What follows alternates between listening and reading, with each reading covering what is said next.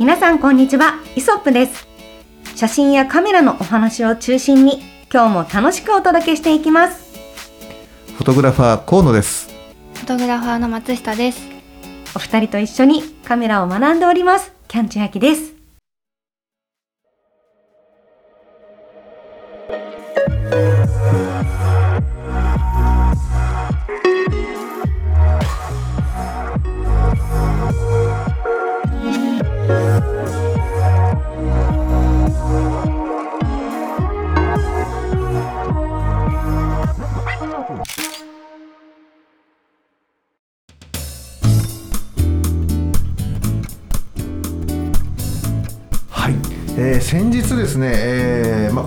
これ私事になってしまうんですけれども、はいうちのね事務所ねあの全部ねえっ、と一律に、えーキャリブレーションをねやったんですよ。はい。ね大変だったね。はい。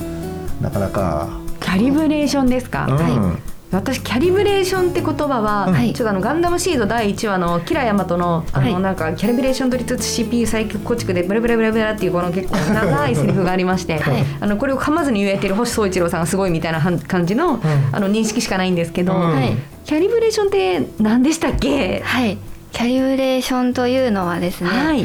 えっ、と意味合い的なもので言うと、えっ、と調整とかこの基準値を取るものみたいな感じだと思うんですが、なるほど。はい。あのモニターの、えー基準値を、えー機械があるんですけど。あのモニターってこういろんなそれぞれ色を持ってると思うんです、はい。何も調整をしなかったら。ええ。はい、それをある機械を使って、うん。みんな同じ、えっと色味にするっへていうえのがすごく必要というか確かに。はい、あ写真の上では。確かにそうですね、はい。あのーまあ、iPhone だったり、はい。えーパソコンのモニターだったりで全然色違いますよね、はいはい、これねいつもね感覚でしかやったことなかったんですけど そっか合わせているんですね。そうなんです。あそっか。えっと、2人が使う機材が別だったりすると、はい。せっかくできましたって送っても、うん。これじゃないってなっちゃうってことそうなのが起きるからですか、へー。だからまあえっとまあ、もうちょっと言うとね、うん。うんあのそのキャリブレーションではい。例えば、えー D50 とかっていう基準があって、印刷物は D50 のこの明るあの色味で見てくださいねとかってへいうー。ちゃんとねそういうガイドラインがあるの。そうなんですか、で例えばウェブだったら、えー D65 ですよとかっていうふうにしてちゃんとねその用途用途に合わせてガイドラインがあって、はい。でそれに、えーそれをも目あの目標値として、えー合わせることによって、はいはい。例えばキャンちゃんのところが D50 のモニ色でも見れるモニターがあるとするじゃない、うんうん。で僕のところにも同じモニあの色で見れるモニターがあるとするじゃない？はい。そうすると僕が見てるピンクとキャンちゃんが見てるピンクっていうのは同じほぼ同じであろうピンクっていう評価ができるわけじゃない。はい。で今度印刷屋さんのところにも同じえー色が見れるえー D50 で見れるモニターがあれば、ん。僕もキャンちゃんも印刷屋さんも同じ色をイメージして打ち合わせができるから、はい。あのすごくそのそこでいう感覚のズレっていうのがはい。最小限に抑えられるでしょ？へえ、まあ、こういったメリットがあるんでそうですね。なんか、うん、だから業界今業界というかその僕らがその撮ったさあの写真を調整したりとかするときには、その、えー、と基準にのっとった発色をするうモニターで調整をすることをやってんの。わあすごい。知らなかったです。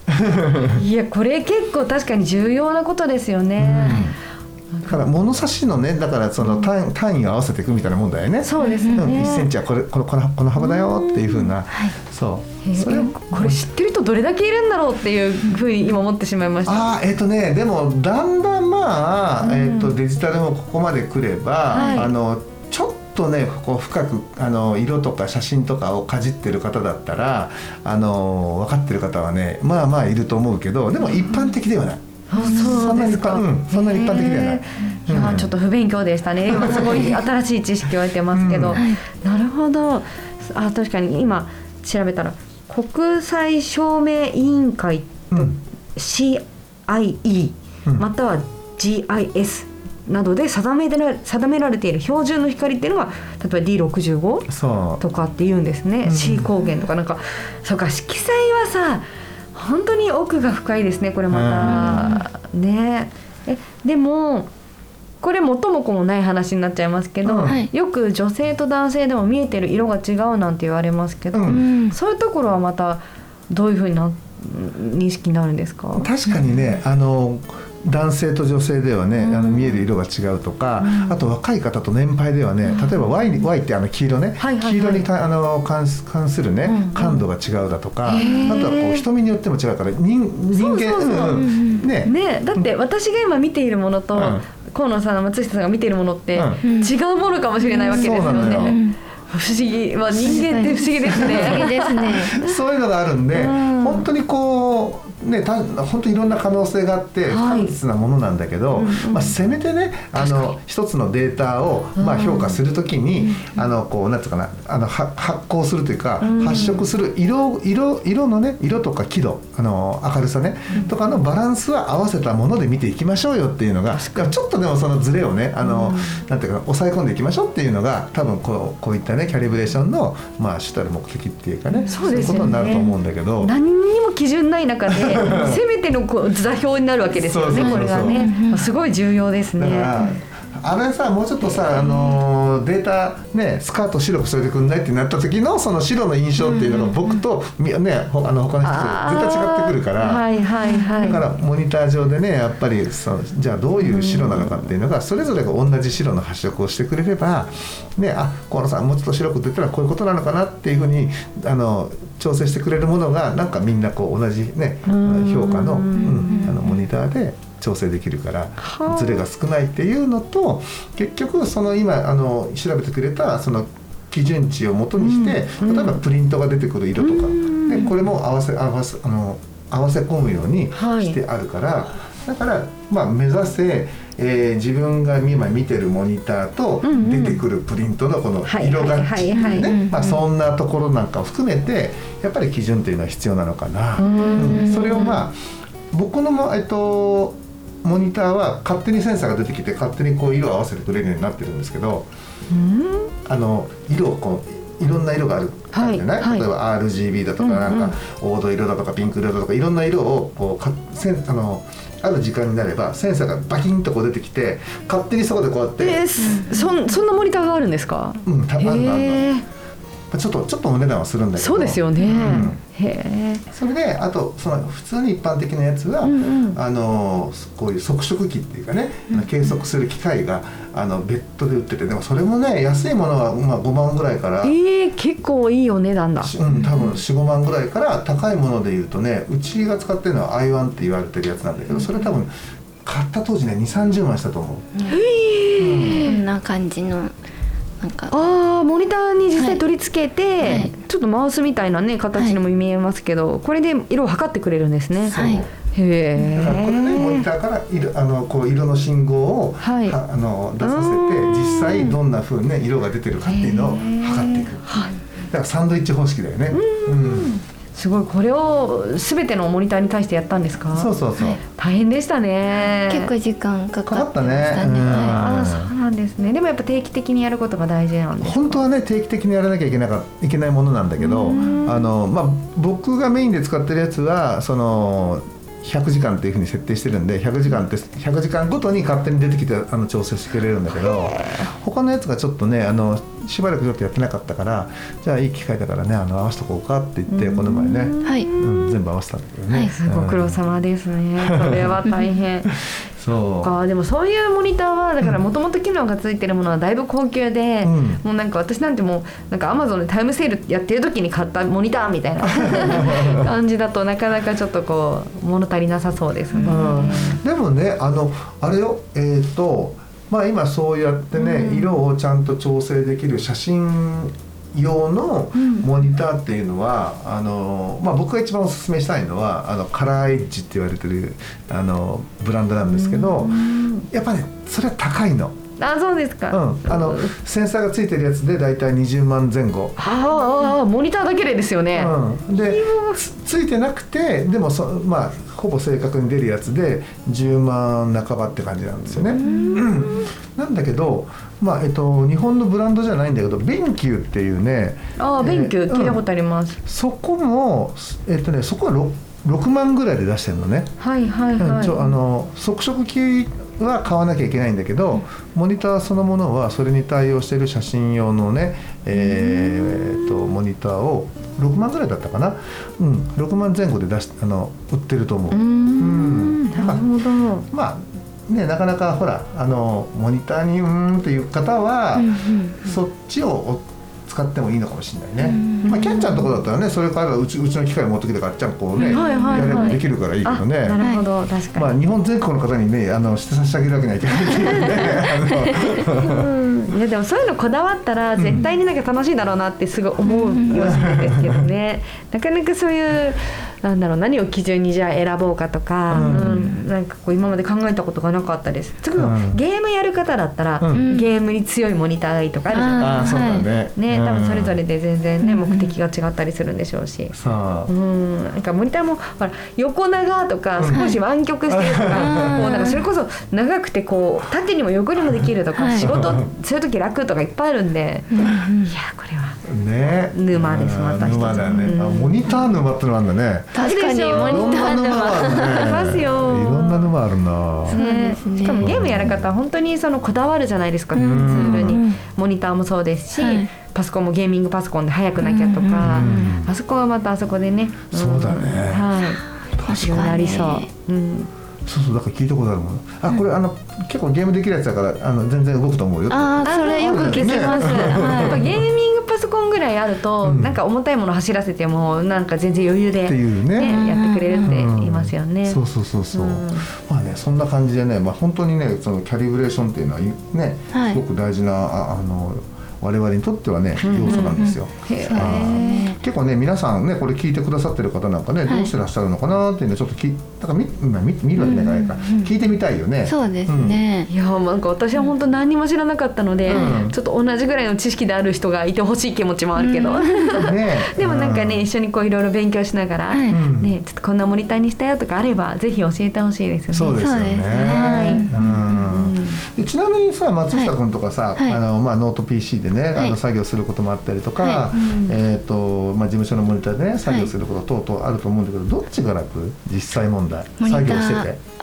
あのモニターはノートパソコンじゃないデスクトップうん。のモニターが一番うん。私は作業しやすいです、あーやっぱ大きさうん。が大きい方があのもういろんな作業するのにうん適しているというか、しかもモニター2台のあそうです。リアルにしてるから、はい。だからこっちの画像をね、こっちに持ってくるみたいな。はいうん。なんかあのノートパソコンでも作業する時あるんですけど、うんあの画面が小さいからこれ一回閉じてこれ出してとかっていうのがうんもう全然作業には向かないというかストレスになってきますね。まあ、一回しかもその便利を知っちゃうとねもはい。う戻れないですよそうね。だよなんですね。確かに確かに。そっかそっか。やっぱりまあ PC の方が楽だよね。そうですね。でも河野さん確か前、うん。アドビのセミナーで、うん。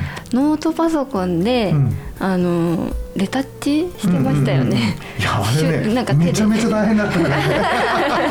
なんかその時に、んうん。あそうだ修正しなきゃいけないペンタブ持ってきてねえやとかと思って、はい。ペンタブわかるよね。わかります。あの,、うん。あのペンタブ忘れて、はい。指でレタッチしてこうやって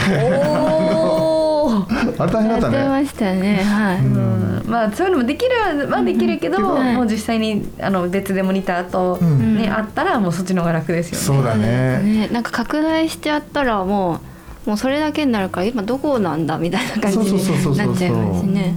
やっぱねでかいモニター、まあ、今だったら27インチとかぐらいは最低ね、うん。あった方が楽。でデュアルにしてね、うんうん。うん。もう使うとすごく楽だけど、まあ贅沢なのかもしれないけどね。もしかしたらねスペース的にも。場所そうです取るしね。ね。そうですね。うん。でもやっぱりそういうのを揃えとくと、はい。作業は効率化されるかそうだら、ね、うん。結果的にはいいかもしれないですよね。皆さんもね本当にもうカメラの次はレンズレンズの次はねあなんだ？あのアクセサリーアクセサリーの次はモニター、そしてそのモニターの次は何が来る今度？ハードディスク、なんだろう？メディアなんだろう？わかんないな。もう本当にねもう沼だらけでねね本当に。本当に。一歩歩くのにも大変みたいなねそんな状況になるんじゃないかと思いますけどね。右足つぶ左足つぶ はい。まあ徐々にねね。いきなり全部は無理ですから、うん。一つ一つねねそうですよね。やっていきましょう。うん。まあでもね俺思うんだけど、はい。ねこれを言うとちょっと元も子もない話していい、うん。ね。まあ、みんなカメラレンズにはね本当にこう投資するじゃない、はい。夢を託して、はい。だけどカメラのねファインダーを覗いてる時間を、うん。あの10とすればねあの10 20ぐらいだとすれば、はい。モニターに向き合う時間って80ぐらいだと思わない？あまあ確かに確かに。とすれば、俺ね思うんだけどねやっぱモニターに、うん。やっぱちょっとねおあの大きめなはい。投資するのってはい。重要だと思うんだけどさ、あた確かにそうかもしれないですね。そうですね。うん。確かに。まあ、どういう、ん。まあ、すごくお仕事で使われてて、はい。あの印刷するんだとかね、うん。そのウェブにその写真あの人に例えば商業でやってる方人にしこういうのを依頼されて出すとかあるじゃないですか、うんそういう方は絶対必要になりますよね。仕事道具からね。そうそうそうそう。ねえー、でも知らなかったこんな世界があるとは思わなかったのでい。やそうなんです、それでねあのーはい以前、はいはい。えっとお仕事はねお医者様をやってらっしゃる方なのかな医療関係にねあのお勤めになってらっしゃる方に、俺ね、その僕が普段使ってる、んそのカラーエッジのねあのセンサーがついてるタイプの,、あのモニターを勧めたの。うんあの高いかもしんないけどねこれを買っとけば本当に手を煩わせずあのかあの機械の方で勝手にやってくれるんで、あのいいですよって言ってあのおすすめしたんですよ。高かったんだけど、うん。